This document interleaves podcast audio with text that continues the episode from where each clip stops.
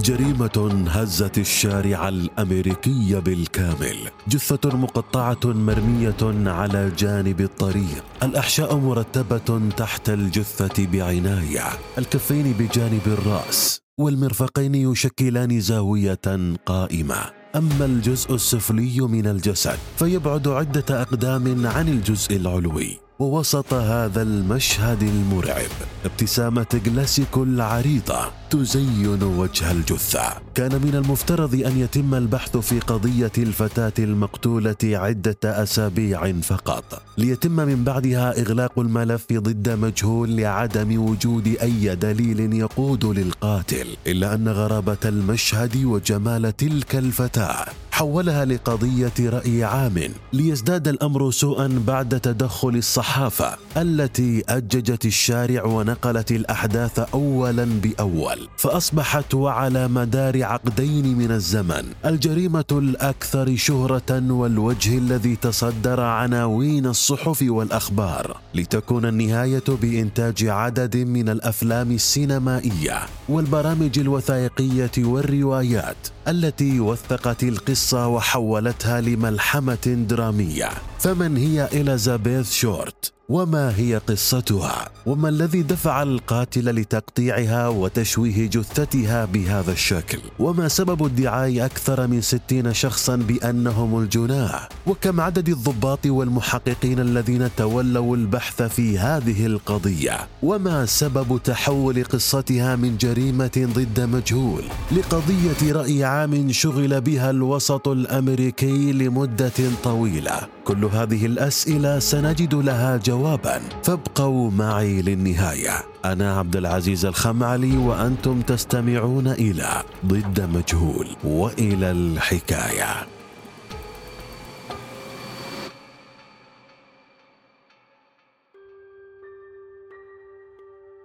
في مدينة بوسطن الأمريكية وفي التاسعة والعشرين من شهر تموز عام 1924 للميلاد ولدت الجميلة إليزابيث شورت لعائلة تكونت من سبع أفراد وبالرغم من كونها البنت الثالثة بين أخواتها الخمس إلا أنها كانت الطفلة المدللة لأمها سوير وأبيها كليو الذي كان يعمل في إنشاء ملاعب الجولف المصغرة. وفي عام 1929 ومع الانهيار الكبير لسوق الأسهم خسر والدها جميع أمواله وأعلن إفلاسه. وفي عام 1930 اختفى والدها بظروف غامضة ومفاجئة ليتم العثور على سيارته بعد يومين مركونة بجانب جسر مائي. فاعتقد الجميع بأن كيلو قد انتحر وتم إقامة عزاء له وصدرت شهادة وفاته بشكل رسمي لتكتشف العائلة بعد عدة سنوات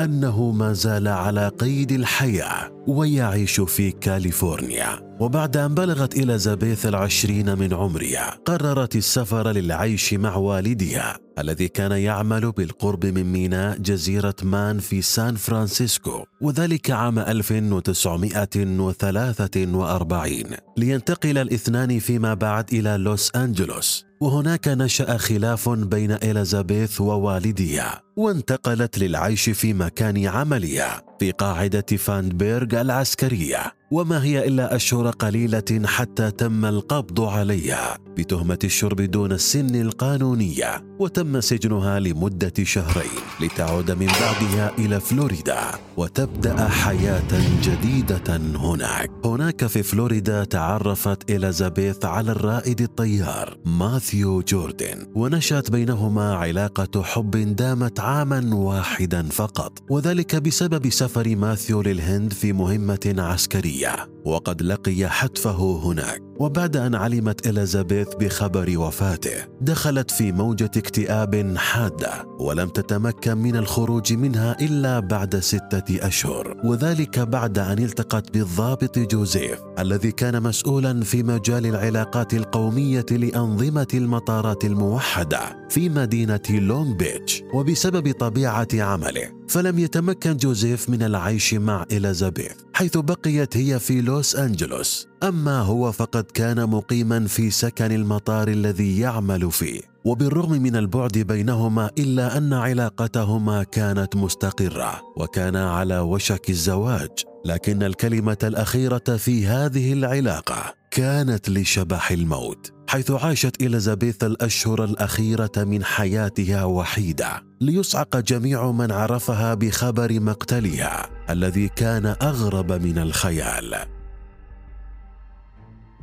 فمع بداية عام 1947 وبالتحديد في التاسعة من كانون الثاني اختفت إليزابيث في ظروف غامضة ولم يتمكن أي أحد من معرفة مكانها. وبعد ستة أيام وفي تمام العاشرة صباحا وبينما كانت بيتي بيرسينغ تمشي مع ابنتها ذات الثلاث سنوات في شارع نورتون الواقع غرب حديقة لايميرت في لوس أنجلوس. رأت بنتي جثة إليزابيث بجانب الطريق إلا أنها لم تتوقع أن يكون ما رأته جثة فتاة بل ظنت بأنه تمثال لعرض الملابس وذلك لسببين اثنين. السبب الأول أن الجثة كانت مشطورة لنصفين اثنين والنصف السفلي يبعد عدة أقدام عن النصف العلوي. والسبب الثاني تصلب الجثة بشكل يوحي بأنها تمثال عرض وليست جثة. ولكن وبسبب رؤيتها للدماء المتخثرة على ملابس الجثة صرخت بيتي بأعلى صوتها. وهرعت لتخبر الشرطة بما رأته على الفور لتدخل الشرطة في متاهة لم تتمكن من الخروج منها حتى عام 2006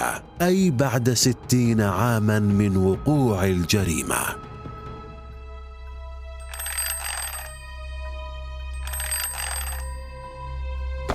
ألو؟ مرحبا كيف حالك سيدة سوير؟ أهلا من معي؟ أنا الصحفي سام من صحيفة لوس أنجلوس أكزامينار. أهلا بك.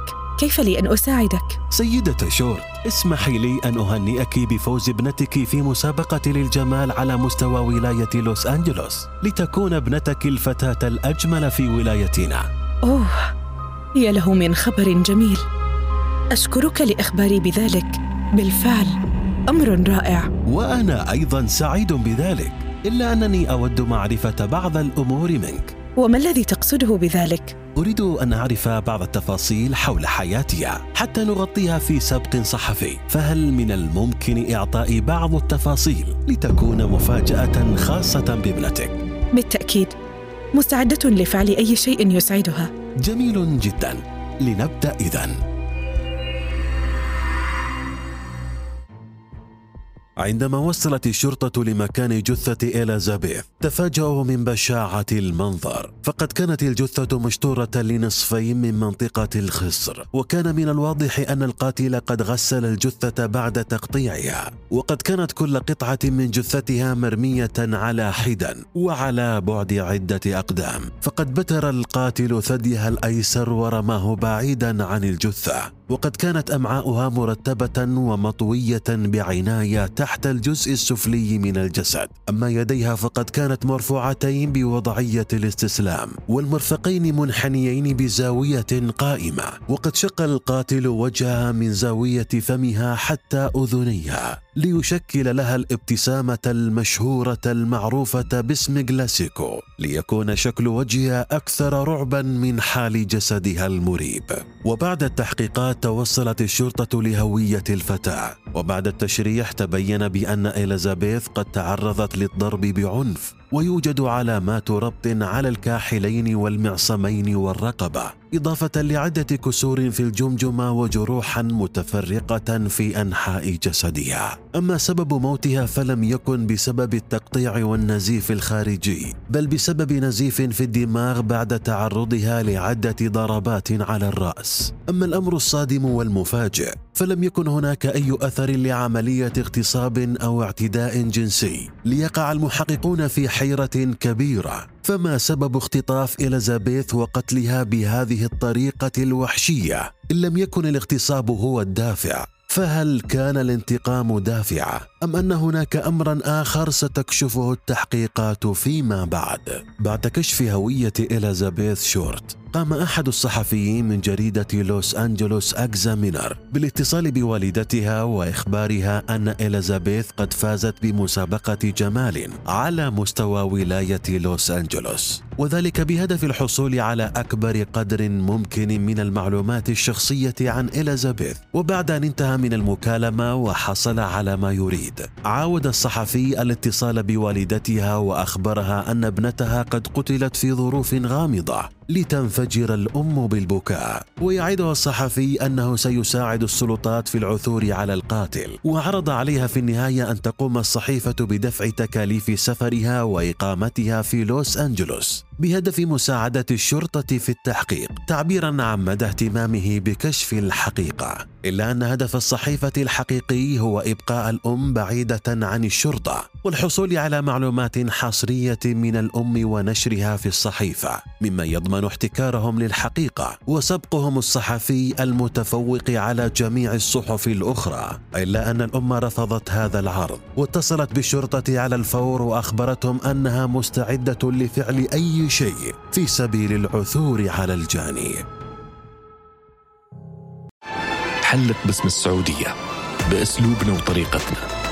بأصالتنا وضيافتنا وبتجديدنا لهويتنا ننطلق لمستقبلنا في الخطوط السعودية لنا جونا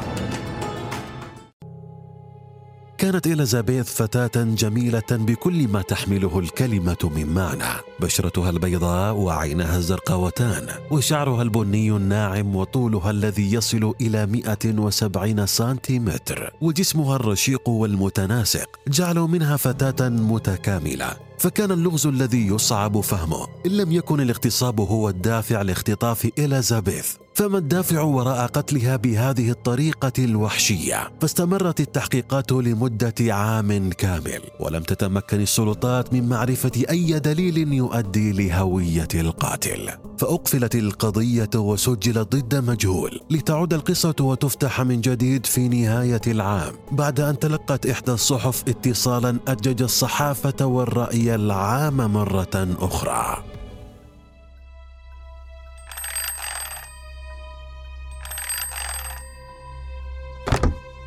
مرحبا معك سام كيف لي أن أساعدك؟ ما القصة يا سام؟ لم أعد أسمع أي خبر عن قضية إليزابيث شورت. من المتكلم؟ أنا قاتل إليزابيث يا سام. واتصلت لأعرف السبب الذي دفعكم للتوقف عن البحث. سيدي أرجوك لا وقت لدي للمزاح. اسمع يا سام. أنا قلق ومستاء جدا لإقفال القضية وتسجيلها ضد مجهول. لم أشعر بالمتعة إطلاقا ولم أشعر بأي إثارة فما زلت حرا طليقا. دون أن يتمكن أي أحد من الاشتباه بي. لذلك سأرسل لك بعض الأوراق والوثائق والصور التي تخص إليزابيث شورت. لعل القضية تفتح من جديد ونستمر باللعب سويا فما رأيك بذلك؟ سيدي ما من شيء مسلي بما تقول.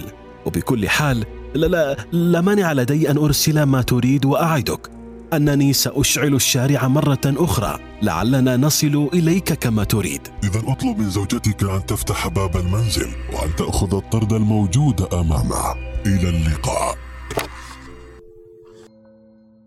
بعد عام من وقوع الجريمة اتصل شخص مجهول الهوية بصحيفة من جريدة لوس أنجلوس أكزامينر مدعيا بأنه القاتل وعبر له عن قلقه من إقفال القضية وأرسل له طردا فيه مواد تخص إليزابيث شورت بهدف مواصلة البحث لعلهم يستطيعون التوصل إليه. وقد احتوى الطرد على شهادة ميلاد إليزابيث وبطاقات عمل وبعض الصور الخاصة بها إضافة لوجود عناوين عديدة وأسماء لاشخاص عرفتهم في السابق إلا أن الاسم الأشهر والذي اعتبر المشتبه الأول في قضيتها هو المدعو مارك هانسن الذي تصدر الصحف لمدة عام كامل. فبعد التحقيق مع مارك هانسن تبين إخفاءه لبعض التفاصيل المهمة ووجود علاقة سابقة بينه وبين إليزابيث الأمر الذي أثار ريبة المحققين. وتبين فيما بعد أن إليزابيث قد أقامت في منزله في فترة ما من حياتها دون نشوء أي علاقة جنسية بينهما لسبب أشعل الصحافة مرة أخرى. فبعد موت إليزابيث انتشرت إشاعات تصفها بأنها فتاة ليل وتعمل كعاهرة ولكن وعند التحقيق مع جميع معارفها تبين عدم صحة هذه الإشاعات وأنها بريئة من هذه التهم. وبعد صدور التقرير النهائي الذي أكد عدم تعرض إليزابيث لاغتصاب أو اعتداء جنسي انتشرت رواية تفيد أن إليزابيث كانت تعاني من عيوب خلقية في أعضائها التناسلية وأنها لم تقم أي علاقة طوال حياتها. وما دعم هذه النظرية عدم تعرضها للاغتصاب عند موتها. وعدم وجود أي علاقة جنسية بينها وبين مارك هانسن فانتشر خبر عيبها الخلقي كانتشار النار في الهشيم. لتعود إليزابيث وتتصدر واجهة الصحف والمجلات مرة أخرى ويطرح الجميع السؤال ذاته ما سبب اختطاف إليزابيث؟ إن كانت تحمل عيبا خلقيا كهذا ولماذا احتفظ القاتل بها مدة ستة أيام؟ بعد أن اشتعلت الصحف بقصة إليزابيث وتشوهها الخلقي فتح التحقيق مرة أخرى وهذه المرة لم يكن الهدف معرفة الجاني بل كان الهدف التأكد من سلامة أعضائها التناسلية ليتبين خلال التحقيق أنها لم تكن تعاني من أي عاهة. بل على العكس تبين من خلال كشف تقارير الفحص الجنائي أنها سليمة وقد مرت خلال حياتها بعلاقات عديدة. فتحولت الأنظار بعيدا عن مارك هانسن وتصدر الواجهة أشخاص جدد كانوا على علاقة معها. فكان أول المتهمين هذه المرة أحد رجال شرطة شيكاغو الذي دارت بينه وبينها علاقة قبل اختفائها بعدة أسابيع. ولكن لم تثبت إدانته لعدم توفر الأدلة الكافية. لتحاول السلطات مرة أخرى إقفال القضية إلا أنهم فشلوا بسبب سيل المتهمين الذي تدفق لمراكز الشرطة دون أن يفهم أي أحد السبب في ذلك. فعلى مدار شهور قليلة ادعى عدد من المجرمين أنهم وراء مقتل إليزابيث شورت دون وجود أي سبب يوضح ذلك ليبلغ عدد المعترفين بعملية القتل ستين شخصا مما وضع المحققين في حيرة كبيرة لعدم فهم السبب الذي دفع كل هؤلاء الأشخاص للاعتراف بجريمة ليس لهم فيها أي دخل. ليجيب عن هذا السؤال الرقيب جون بيرس الذي تولى التحقيق في هذه القضية لأكثر من ثلاثين عاماً.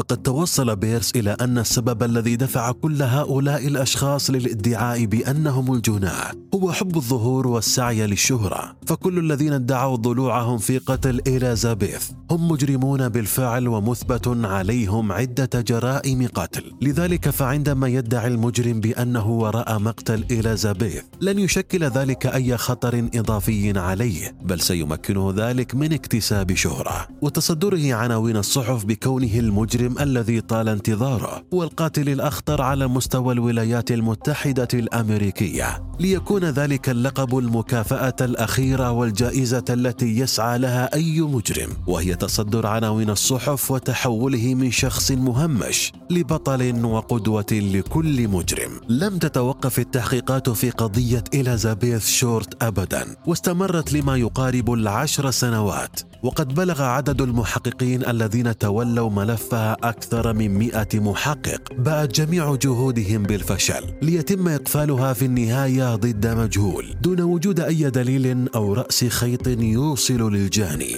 فتولت شركات الإنتاج المهمة بدلا من أجهزة الشرطة وصدر العديد من الأعمال السينمائية والأفلام الوثائقية التي تناولت حياتها من زوايا مختلفة. وكان أشهرهم فيلم من هي داليا السوداء الذي تم عرضه عام 1975 يليه برنامج اعترافات حقيقية الذي عرض عام 1981 وبعدها بستة سنوات صدرت رواية داليا السوداء للكاتب جيمس إيلوري. لتتحول الرواية عام 2006 لفيلم سينمائي. ناقش فساد الشرطة وأجهزة التحقيق في ذلك الوقت وفاز بعدد من الجوائز. لتكون هذه الجوائز آخر نتيجة أو مكافأة من الممكن الحصول عليها في هذه القضية. إن الطريقة التي قتلت فيها إليزابيث شورت أدمت قلب كل من عرفها أو سمع بقصتها إلا أنها الجريمة الأولى من نوعها التي أثبتت أنه من الممكن أن يكون هناك جريمة كاملة. فبالرغم من تولي أكثر من مئة محقق على القضية والحصول على العديد من الأدلة والأوراق التي تخصها وبالرغم من استمرار التحقيقات في قضيتها أكثر من عشرين عاما إلا أنه لم يتمكن أي أحد من فهم هذه القضية فلا القاتل عرف ولا السبب الذي دفعه لكل هذا الإجرام قد كشف. وبين الحين والآخر يعاد فتح القضية من جديد. على أمل العثور على طرف خيط يدل للقاتل ولكن دون أي جدوى. لذلك وعلى أمل معرفة الجاني ستبقى هذه القضية ضد مجهول لتكون محطة من محطاتنا وقضية سعينا جاهدين لتوضيح جميع ملابساتها. لعلها تجد حلا يوما ما ليبقى السؤال الذي يبحث عن إجابة. هل يعقل أن يكون هناك جريمة في هذا العالم؟ لا يوجد فيها مشتبهين. ومن هو هذا المختل الذي قتل إليزابيث شورت بهذه الوحشية؟ وتمكن في ذات الوقت من إخفاء جميع الأدلة التي تقود إليه. وأخيرا والسؤال الأهم فعلى فرض أنه قاتل متسلسل أو مختل اختطفها بكونها فتاة جميلة فلما لم يظهر عليها علامات التعرض للاغتصاب؟ وإن لم يكن الاغتصاب دافعه فلما اختطفها اذا شاركوني رأيكم في التعليقات عبر منصات البودكاست أو عبر حسابنا في تويتر. وحتى الحلقة القادمة. كونوا حذرين.